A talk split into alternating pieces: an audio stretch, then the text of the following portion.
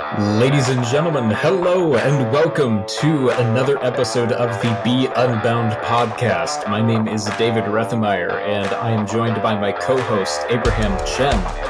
This is episode number 65, and it is an episode of Unbound Conversations where we get to have on guests, where we get to talk to them about some of their experiences and uh, how an unbound perspective has informed that. And Abe, this week we're very, very excited about a very special guest that we have to round out this season of the podcast. Tell us a little bit about David Hazell.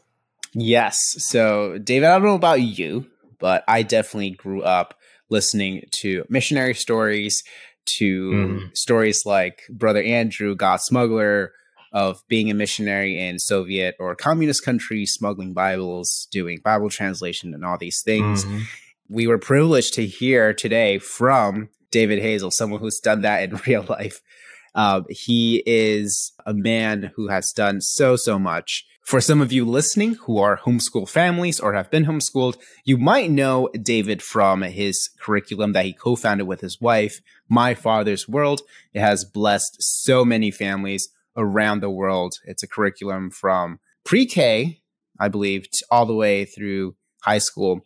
But he started, as I mentioned, as a missionary. He is the founder of God's Word for the Nations, has been involved in Bible translation and mission work for many, many years, especially serving in Russia early on, and now serves running My Father's World and many other ministries that all support the mission field. Yeah, so very, very much looking forward to that conversation, and we hope that you are as well. So, without further ado, please enjoy our conversation with David Hazell.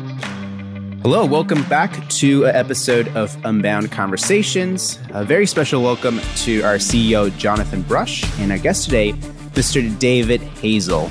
So, Jonathan, can you go ahead and uh, introduce our guest today? Yeah, this is a distinct pleasure to be able to introduce uh, David on our podcast today.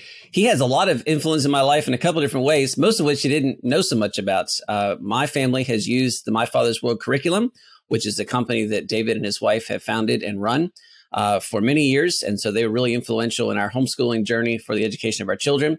I've also heard David speak many times at homeschool conferences across the country, and that was influential in some of the things that um, we did from an education perspective.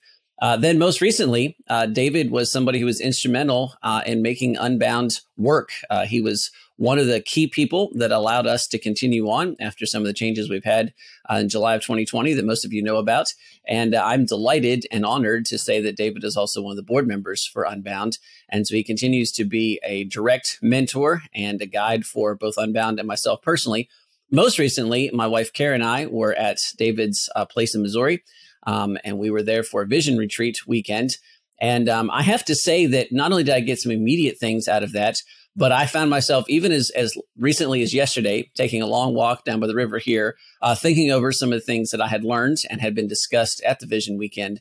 And so that continues to be really influential in, in my life as well as in our lives as Karen and I have continued discussing those things. So all of those means that it is a distinct pleasure and honor to welcome David to the podcast. So, David, welcome. We're really excited for you to be here, and I'm interested to look forward to this conversation. Thank you very much. Thank you very much. So, uh, just to give a little broad background of, of, of ourselves, I'm going to take us back to really becoming a Christian at age 18. And when doing so, asking the Lord to um, not make me a pew warmer, but rather give me an adventurous task. I was a man of adventure. I loved to ride my bicycle. I loved to go to places other people had never gone. And I began to dream. And uh, uh, this was back in the 70s um, at a time when communism was very much over the world.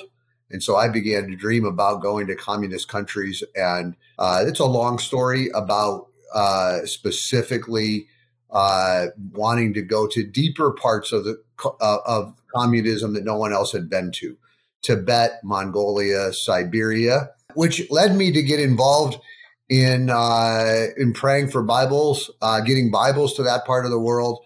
Uh, it was a brother Andrew time and Mission Impossible time when Bibles were being smuggled into those regions of the world and uh, began to pray about being involved in that. Never was, but it led me to praying for that part of the world. God had a lot to do on me first because as a single 18 year old, I was ready to take the world. And God needed to say, okay, but I need to slow you down a little bit so that I can get my voice into your head. And uh, so I'm going to slide forward as I prayed for. Uh, I, I, went to a Youth with a Mission discipleship program. Uh, I went to Bible school. Then God had me get married. Then I had five kids. Okay, so I've just forward, fast forwarded.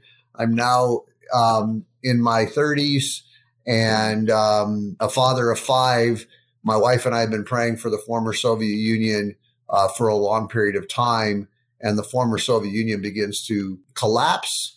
And uh, we had kept ourselves in a position of not being in debt, not making choices that would bind us. So in 1991, I was able to deliver the Jesus film to uh, Mongolia, Kazakhstan, take a trip to Mongolia, Kazakhstan, um, and and the former Soviet Union, uh, which was probably at that point going through that transition of being called Russia, breaking things up, and and uh, my wife and I, with our six kids, moved to uh, Siberia um, from Southern California. A hundred degree t- temperature change in a single day for my wife and I and our five kids. And God had all of our baggage taken away so that we would be 100% reliant on Him and the Russian people. So uh, there's a lot of story there, as you can imagine. Um, but really, our passion has always been since my wife and I were married, since I became a Christian, was getting God's word into the hearts of people, into the language they speak, in the language they dream in. I like to say the language you dream in is your heart language. And if the message is sent to you or given to you in a language you don't dream in, you miss a good part of what uh, the message is messages translated, language of the oppressor, I like to call them, right? Oftentimes, like Russian would be the language of the oppressor for all the former Soviet Union. They, there was 70 languages spoken there. Who's going to become Christian in the language of the oppressor? I say if the Japanese took over the U.S. or the Germans in uh, after World War II, fewer of us would maintain our Christianity because this would, could be the Christian of the Japanese. You know, it's the God of the Japanese and the God of the Germans. And that's what they said in Russia. I can't be that. That's the Russian God. Now, I have lots of dear friends who've become Christians since then in all 70 languages. Um, but it, it, was an amazing, it was an amazing venture for myself and my kids. Well, I was just to say, David, um, I have the advantage of having heard your story a couple of times and most recently at Vision Weekend. And so at Unbound, we talk a lot about training and not, not just education, but actually training and preparedness. And training to me is a little bit more holistic. Education almost always feels and thinks about academic stuff. And I think that's absolutely accurate and, and really, really important. Training is a little bit more holistic. And uh, you told a story at Vision Weekend that stood out to me as a training story. Yes. As we began praying, we realized and learned a lot that most missionaries fail, fail in one of three areas. They fail because the environment they choose to go to is too harsh for them. They fail because of their interpersonal relationships with other people. And they fail because they have a mentality of saving things of their own culture when they go and they don't give up things that can be given up if one thinks about it. So we were city dwellers and we decided to go move to a cabin in northern Minnesota there were two cabins on the property. This was my wife's grandfather's cabins on Kabekona Lake. We could choose the nice cabin that was heated, or we could choose the garage cabin, which really was a summer, summer cabin.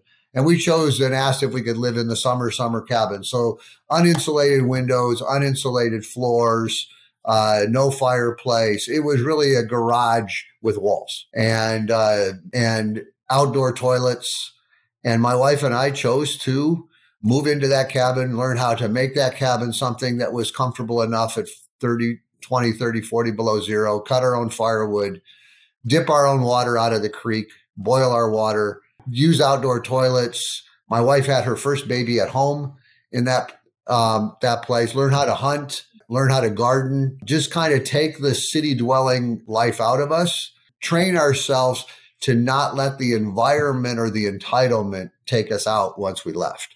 Um, also, experiencing colder weather, although we had, we were northern people. Um, really, we lived way up north in, in, in Minnesota with no running water and 40 below 20, 30, 40 below zero at times.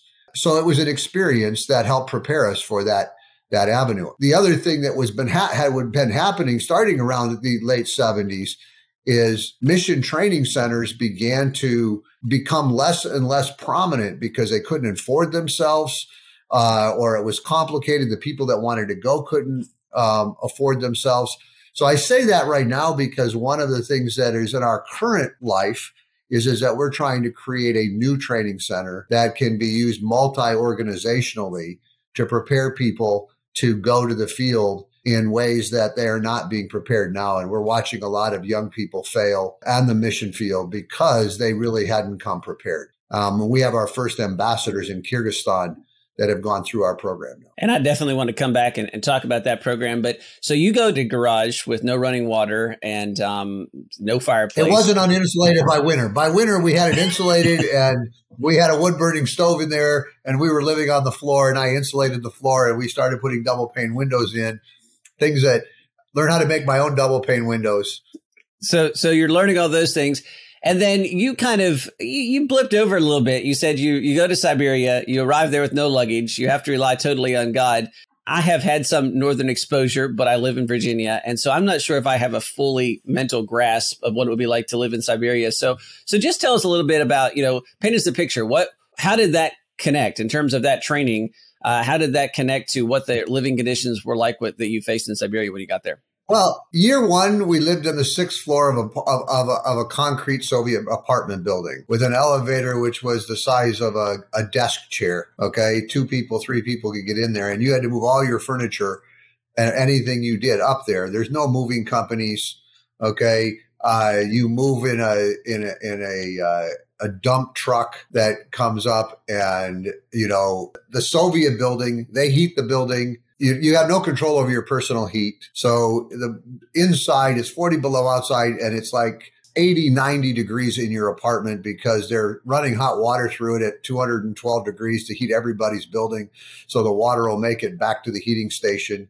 So if you're at the beginning of the line, it's at 200 degrees or three, you know, at 190 going through. If you're at the end of the line, the water is going through your house at 90 degrees and it's cold inside because it's not that much different, you know. And so you have to open windows at 40 below zero. You're letting the windows, in, you know, the air in. That was year number one, learning how to uh, put, put our, we put our kids in a, in a preschool, learning Soviet systems. And they really were still Soviet. I mean, you really couldn't call them Russian at the time. Uh, being in a nation, which right now, I mean, I I look at our current circumstances in the United States, and I and and I say to people, they have no idea what this will lead to if God doesn't show up, right? Because I lived in that when the dollar, the, the Russian ruble in one day went from buying a car to buying a Snickers bar. Okay. Uh, so I know what that looks like. I know what that feels like when the economy goes crazy right? The lies and other things. But we were living in quote post Soviet times, but we were in Siberia. So Moscow was becoming post Soviet and more Russian. But Siberia was like, who cares who's in control in Moscow? You know, we're so far, we're six time zones away. So, you know, so there was that. Year two, we moved out to a village where we, we ended up in an un, uninsulated summer cabin that we were only supposed to be in in September and ended up being in there all winter, where the water froze to the floor inside the house, where we lived in jackets, I mean, not jackets, parkas and, and fur hats. Okay. Um, all winter where the water uh, on our water barrel, no, no running water, water, uh, we had a 50 gallon bucket and every, every morning the water was frozen across the 50 gallon bucket inside the house. Right. Um, and there's lots of stories of that. So, so we were, I mean, we say we felt like we went home. We felt like we got back to Kabekona in a funny little sort, sort of sense.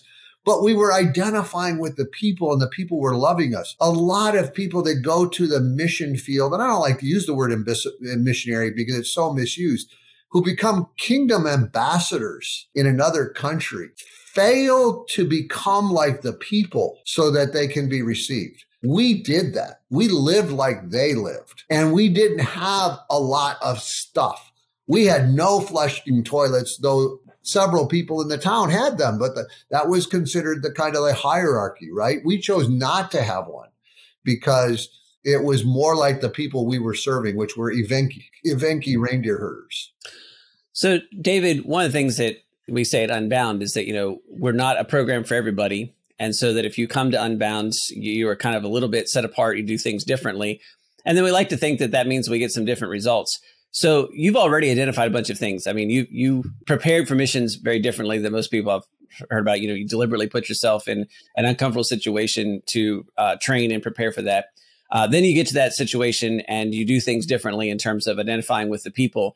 Um, but then I think, you know, and this is a part of your story that I've known since hearing you speak at conferences years and years ago before we personally met that really had a major impact on me. And I'll talk about that a little bit later. Uh, but, you know, you, you kind of, you're already sort of, you know, there's not a lot of people that are kingdom ambassadors go to other countries. There's not a lot of people who do it that way. Uh, but then there was a big change, and you kind of uh, got to a point where you saw things a little differently and that led to the creation of my father's world. T- take us through that little piece. Uh, you know, you're you're in Siberia, you're working with the Evenki people, um, you're doing a lot of different things, and then you kind of have a, a different perspective, and that perspective change leads to my father's world. So walk us through that part of your story. We were there eight years. We were in Siberia for four, first four of the eight years. Um, we began to see I already had the dream, but my wife didn't have the same dream of infecting other pe- other people groups. So I was already looking at many people groups. She was looking at a single people group, Evenki. We then got introduced to the that other people groups like us were lacking scripture. They were lacking that uh, like not like us, but the event like the Evenki were lacking scripture. They were lacking and kingdom ambassadors. So we began praying for those. I became the, the coordinator of seven of those of those translations. Then we were called to Moscow. I became the coordinator of 27 translations in the former Soviet Union. Um, then I like to work myself out of a job. And so then I replaced myself with three people in coordination and I went into the print shop and I took the print shop from one, two people to about eight people uh, to kind of speed along getting the scripture out because it was being translated, but and then I really discovered that the lack of sponsor was holding scripture off the off press. So I got to a place where there was a first book ever in this language called Beshta. Never in history is there a, a newspaper, uh, a book, anything, and someone had translated the Gospel of Luke and made a little dictionary for it, and it was held off press for the lack of twelve hundred dollars. And I just said, $1,200. I mean, so I began looking for sponsors. And then I said, I can earn $1,200 faster than I can find $1,200 through a sponsor. So at that point, my wife and I began to have the vision of coming back to the United States and starting businesses that would give most of their money, most of its money away. So that's what we did. We started, we, we had this little curriculum that Marie had written before we left called my father's world. It was only a kindergarten at that point. While we were in Russia, uh, miracles upon miracles, we wrote first grade. People got excited about it. We weren't even back yet, but it was beginning to kind of grow as a little tiny business. And then some things happened and it needed somebody to lead it. And we just felt like we should go back and lead my father's world. But we knew my father's world was only one of many businesses. So we be, we came back to the United States it had a lot of development to do. And so for the next 12 to 14 years, we developed my father's world from a preschool, I mean, from a kindergarten all the way up through a high school, and then went back and wrote preschool for three year olds and four year olds. So we wrote a 14 year program, and I was traveling to homeschool conferences. But we had made a determination on that bed in Moscow that our goal was to give a half a million dollars away annually, although we were just poor kingdom ambassadors. That's that we had nothing at the time, and uh, we just uh, began. We put a target out there, and we began saying we would give no less than fifty percent of our income from day one of our business. So we had to work and give money because we were giving our profits away, half of our profits away. We were working at the same time, but God began to bless us in amazing ways. And in 2009, we were able to pay off all of our bills. And by 2015, we were able to uh, begin giving a half a million dollars away annually. And now it's much more than that. And it's not about us. I want to make sure everybody knows this is not about us. It's about God sets out the things before us. It says in the Bible, the opportunities that he wants us to walk into. And we just believe we walked into the opportunity that God gave us and um, he prepared us for. And, uh, and so, you know, we, we went from basically people say, well, you went from missionary to millionaire.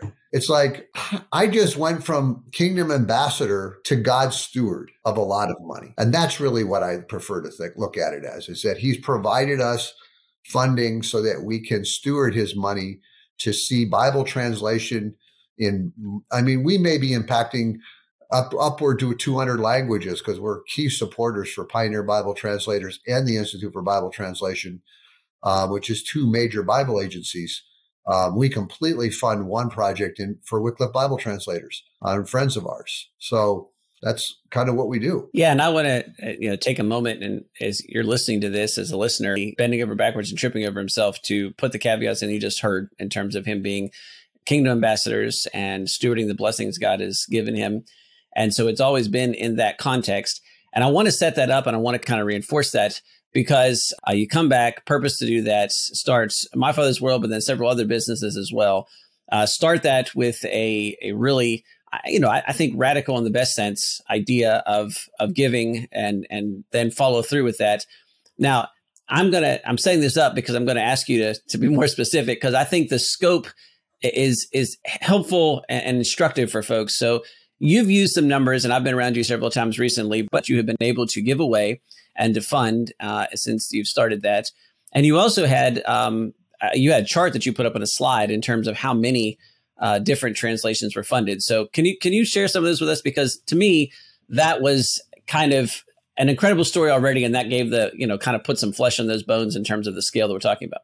We don't know the exact number. We we believe we've impacted more than more than twenty million dollars in in the last twenty one years. It's probably crossing towards twenty three million dollars um, that we have been able to put towards kingdom work most of that towards Bible translation. God has instructed us to begin giving towards uh, the idea of building or incorporating or getting a training center going. The uh, when we went this organization that we were supporting, Institute for Bible Translation, they had three budgets. They had a, a an ideal budget. This is how much money we want in order to do everything that God's called us this year. This is a realistic budget. Chances are we won't make all this money, so we have to come up with something that's realistic. And then there was survival budget. Well, the entire eight years I was there, they worked entire on operated entirely on a survival budget, which meant which meant everything that was realistic and ideal couldn't be done. The difference between survival and idealistic was a half a million dollars.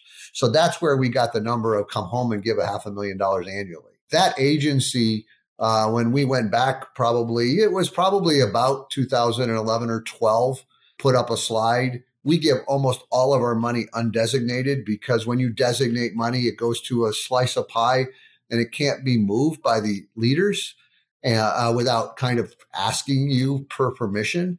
And so if a translator dies and you've given to that translation, they can't take the money for that translation and put it on another translation that's actively needing funds. So it gets begins piling up in a bank somewhere, right? So we give it undesignated, which allows our money to move around. So what happened was one year, uh, whatever year it was, 13, about 2012, 13, 14, somewhere in there, I went to a presentation and they had only six or eight donors there. And they said they didn't know how to thank us because they were thanking everybody by language group. And then they just put up a slide with 60, 70 languages and said, you're funding, you're, you're funding all but the two that we've colored, right?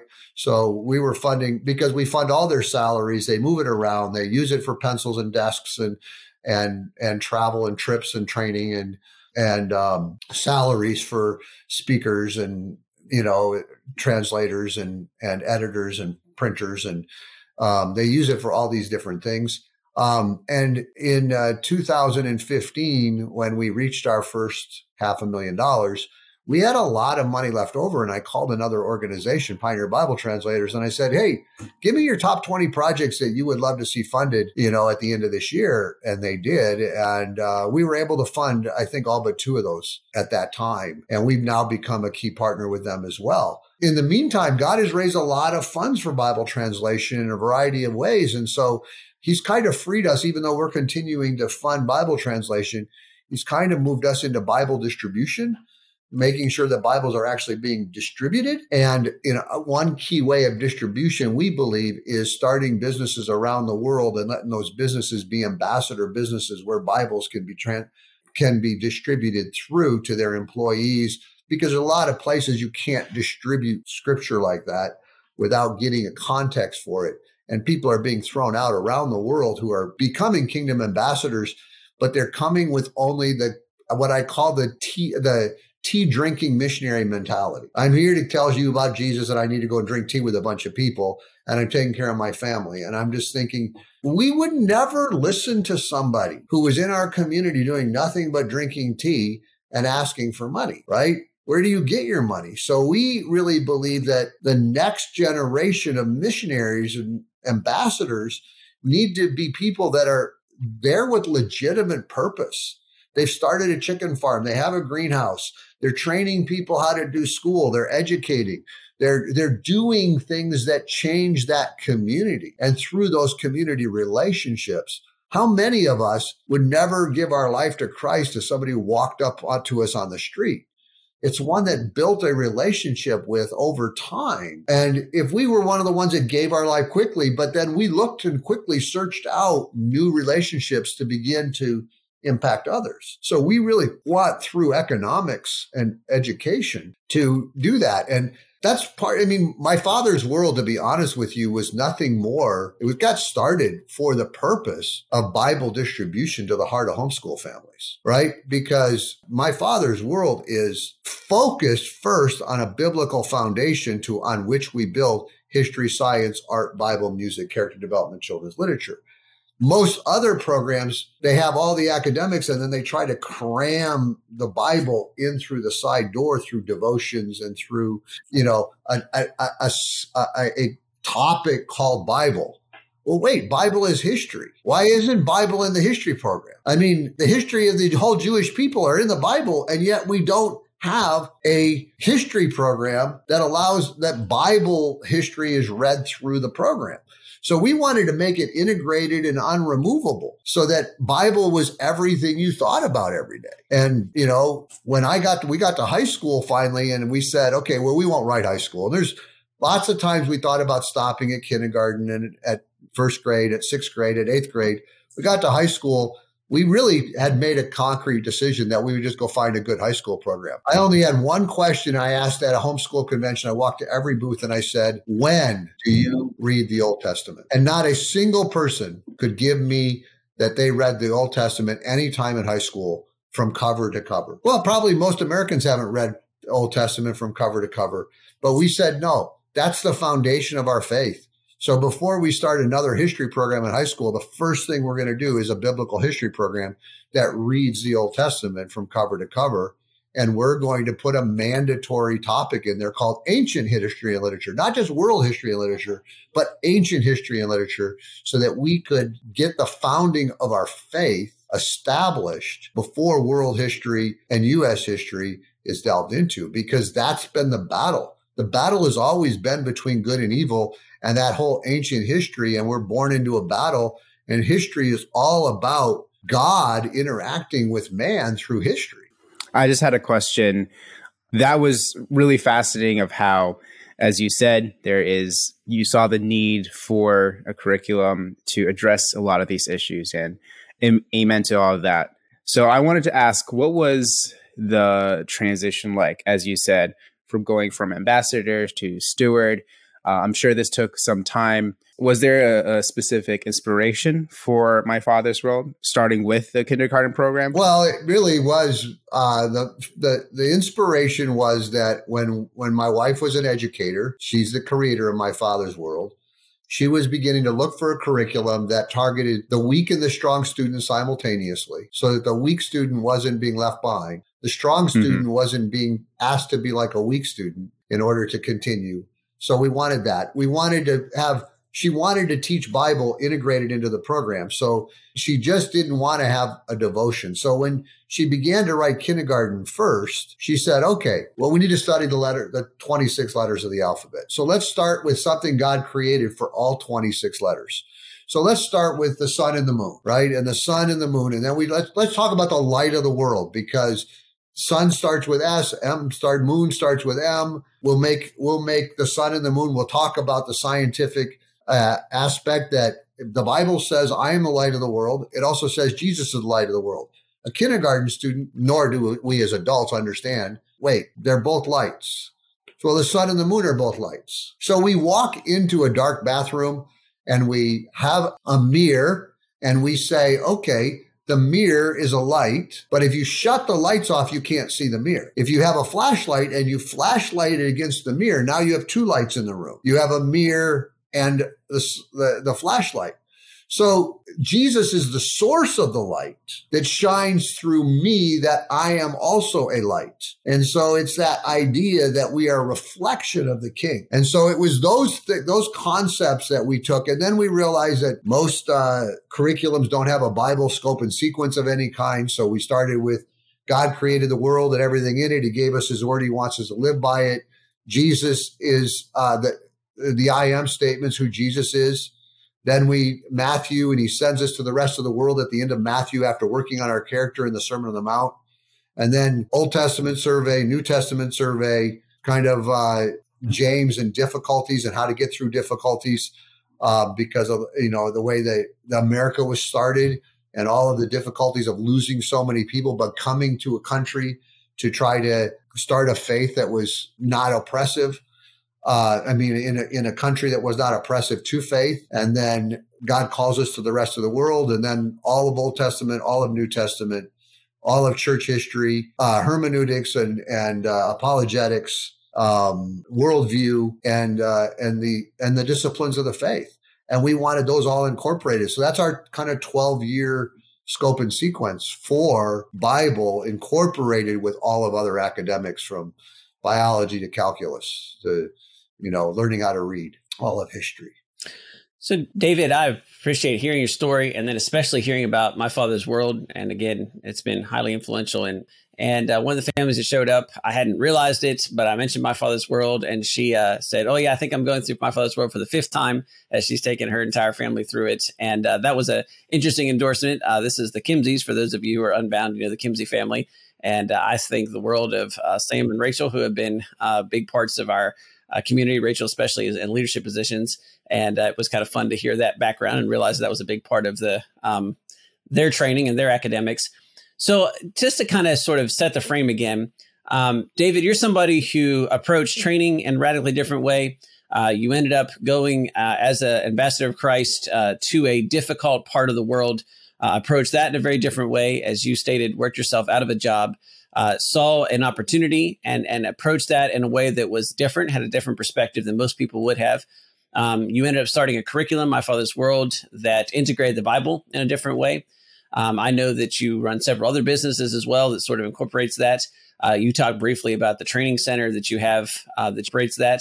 Uh, you talked briefly about the training center that you have, uh, the traditional missions work that now has to do more with economics and building businesses and doing those kinds of things. Um, all of that sort of sets us up for this kind of turn I want to take in the conversation, which is I'd like you to talk less now about what you have done and kind of as you look forward, because I know from many conversations with you, uh, I see you, David, as a visionary and somebody who often has a different perspective and an unusual one, but one that I have found to be uh, sometimes scarily accurate in terms of what comes next. So, talk to us a little bit about some of the changes we're seeing in education. You and I have a lot, of, spent a lot of time talking about this and thinking about this. And so I just like you to sort of reflect and offer some perspective. Uh, I'm considering this the biggest educational revolution that I've been through in my lifetime. Um, and so this is a, a, unique time when things look very different from an educational perspective. Uh, there's new possibilities here.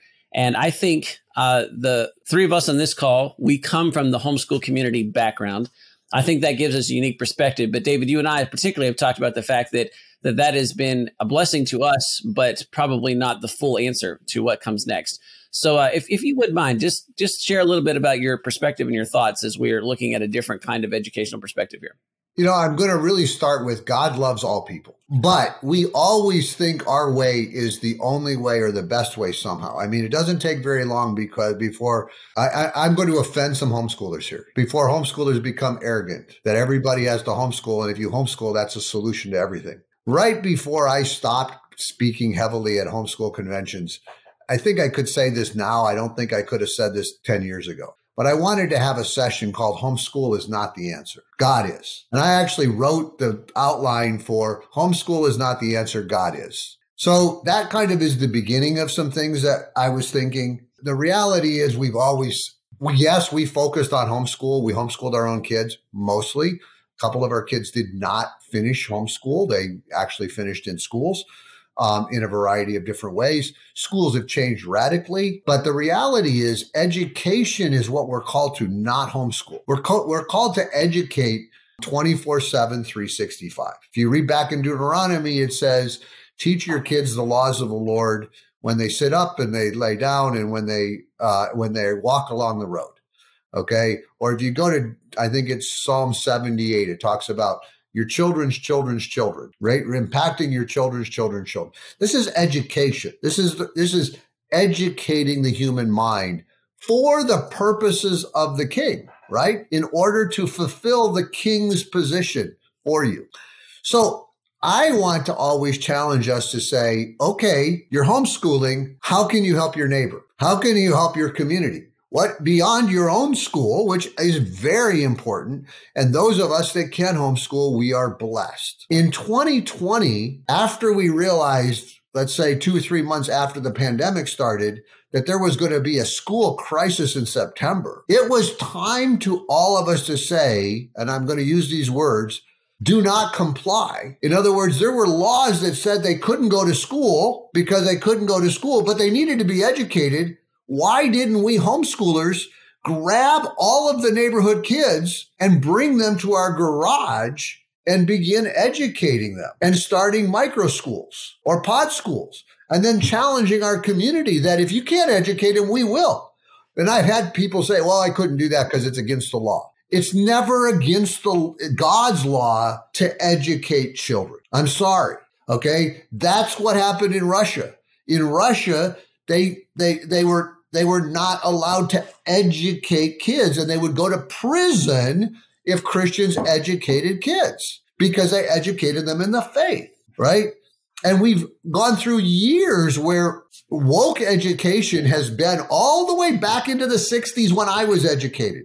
All of a sudden, I'm realizing, oh, wow, I think I've been influenced by their thinking. I've been influenced by the fact that only a certified teacher can be an educator. Hogwash. Certification has nothing to do with the gift God gave us to educate kids. So the reality is, I believe God is going to use this time to reform community education. I use the word reform. Reformation often means starting from scratch and rebuilding on a more solid foundation. So we have to get rid of some of our ideas of what education is. Education is not filling in a blank. It's not checking a list. It's not getting a report card. It, that's not education. Education is being able to retain everything that you learn that you learn in order to use it in the future. That's true education. It's modifying the human mind. I, I, I wish I had Daniel Webster's ed- definition um, from his old dictionary of education. It's fascinating but it's talking about reforming the mind to act in a way that is godly, right? So we we need to reform community. I use the word community because if I use the word school, all of a sudden everybody goes to buildings. If I use the word, you know, public, that sounds it sounds like oh that's the secular part. I now have to have christian. No every child in your community needs education. We are called to educate. So let's start educating. So i think the future of schools are micro schools pod schools full on schools. I, I think that the church needs to take on education again. Every church basement is empty they could take almost empty. I mean, very few that have schools in them. It would be very easy to put two families together, three families together. We're going to have to change laws in order to do these things in a legal fashion. But in the meantime, let's get started. Let's get started reforming community education, right? Let's serve our community. You're educators. You're all homeschoolers. There's a lot of homeschoolers.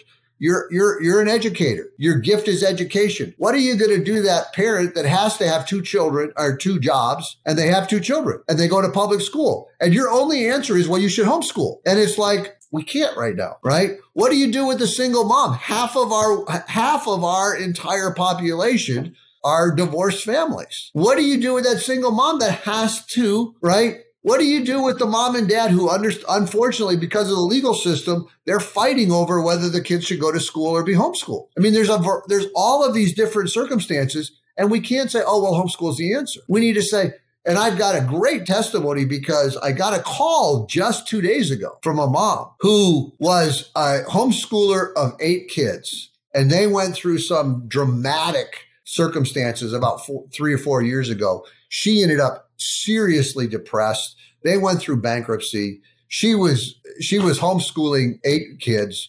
And all of a sudden, a my father's world family walked up to them and said, Why don't you just come to my house and I'll educate with you? That radically changed her life. Three years later, she and her family are doing well. And she called us the other day and she said, I need to buy, and I think it was uh, 12 and 7, 26. I need to buy 26 curriculums to give away to my entire community because I am going to hire teachers to teach my father's world in our community. And I am, I am going to do it so free to free of charge to these 26 families because she wanted to have a different way of doing education. And I think that's what the future is. I think the future is some people that think out of the box and begin pr- producing or creating a new way to do community education so that we can homeschool, we can micro school, we can pod school, we can go to a a, a, a federally funded Christian school. There's four, there's uh, there's four of those or seven of those in in Milwaukee now, federally funded Christian schools for the poor. There's charter schools that are secular, but they're wrapped in a day um, in a before school and an after school program for working parents that is all Christian. Wow, those are all great new models of reforming community education that I'm coming across.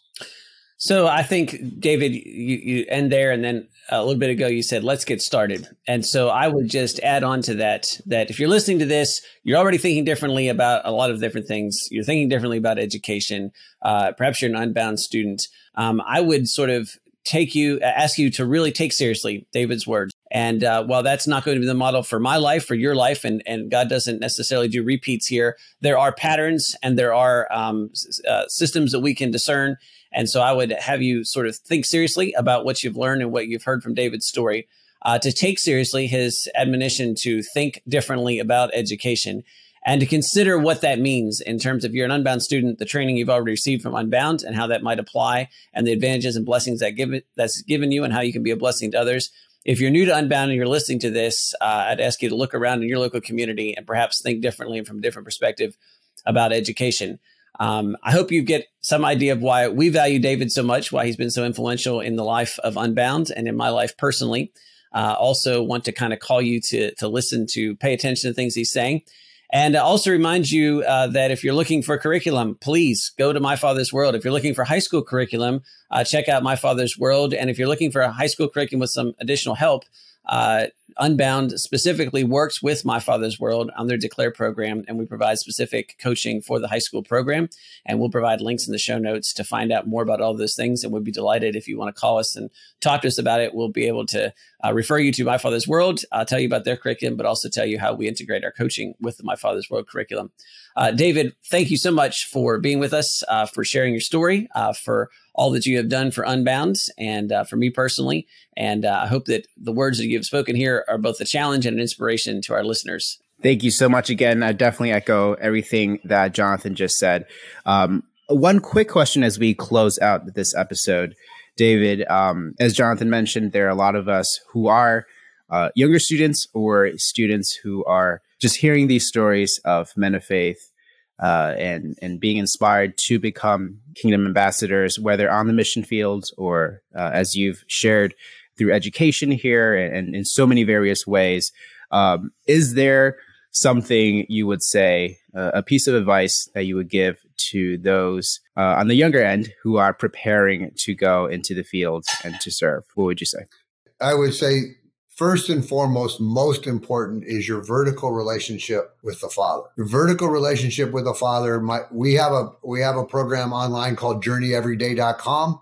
Journey Every Day is a daily program for uh, having that interpersonal relationship with the King. Oftentimes, we get our advice horizontally from person to person, and all that. That's important let's make sure we stay focused on our vertical relationship because he's the one that makes us unique. Um, so I would say if I were to give one piece of advice, look at that vertical relationship. Through that vertical relationship, you will discover your talents, your gifts. You will you will begin to get vision. You'll begin to do things the way he's guiding you to do them and and oftentimes it may not be what the people around you are advising because the people around you are always thinking about how they can use you in their model. But the king is oftentimes trying to get us to create a new model or a new situation through that. So whether that be in your local community whether that be that you're involved in a, in a, in a different kind of a national situation whether god calls you internationally you know be open to what god is doing in your life and in, and and seek the advice seek the stories of people who have strong vertical relationships with the king rather than that that really spending their time four or more times a week in the bible individually with the king that are spending that time with him and learning how to relate to the king. There that's the place you're going to get the most influence for moving in the direction that one needs to. That would be my main advice. And remember, opportunities are going to come by when you start that vertical relationship. Then you don't miss the opportunities that swing by you that you never expected to come. And then you can plug into those. Connect yourself with others. Don't think you have to do everything by yourself. Mm. Well, David, thank you so much for sharing your story. It's been so inspirational to hear how the Lord's led you, how the Lord's blessed you, and allowed you to uh, be passionate about all these things and truly make an impact. So, thank you again so much for your time. Blessings to you, your family, and your ministry. Thank you very much. Thank you so much for listening to this episode of the Be Unbound podcast. If you are interested in My Father's World, or any of David's ministries, you can find him online with My Father's World's website. It is www.mfwbooks.com. Again, that's www.mfwbooks.com. You can also find the website for his Bible translation ministry, God's Word for the Nations, at gwftn.org. Absolutely. And something that Jonathan mentioned there towards the end of the episode is that Unbound partners with My Father's World for a program that we're very excited about called Declare, that is specifically designed to help students who are going into high school, students and uh, teachers alike, who are going into homeschool high school to be able to have a an accountability framework that goes along with the My Father's World curriculum. It is a fantastic program. If you would like to learn more about it, you can visit the website at go.beunbound.us slash declare.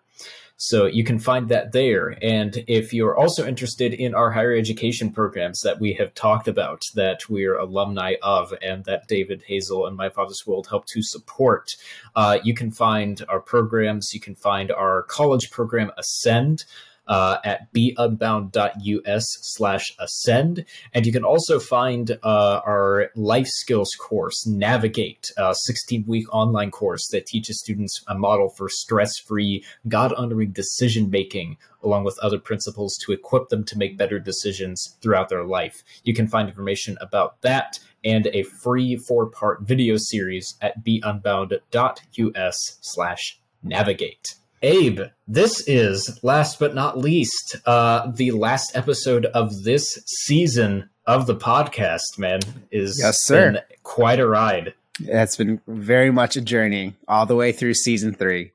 Yeah, absolutely. So uh, uh, this episode will be coming out towards the uh, end of November, beginning of December, and uh, we will be taking a break for the holidays and gearing up to make the next season coming up even better than this season with even more guests that will be giving even more amazing insights into life, more conversations with our staff, more conversations with students, all the things that have made this season amazing. And all of that will be starting in 2022. I know we've said this so many times, but genuinely from the bottom of our hearts, thank you so much for listening along uh, the, with the podcast with all the different stories. For joining us for season three, we are so excited, as David just said, for 2022, what that brings and all the stories that we get to tell on this podcast. If you are an Unbound student listening or an Unbound family, you have a lot of our contact information or our social media. So reach out to us if you have ideas or thoughts on stories we can tell, people we can interview. Uh, we are always interested in sharing stories of people being unbound, being extraordinary or the ordinary, and living for Christ. So have a good holiday season. Thank you once again, and we will see you next year. As always, stay unbound. All right, let's go. Go. But for that record, especially Michael, you are here in spirit. Season three. Woo! Let's go. Let's go. okay, so shout out to everyone. If if this clip ever gets out, shout out to all the Unbound staff and everybody for helping. Season three is done. yes, sir and stop.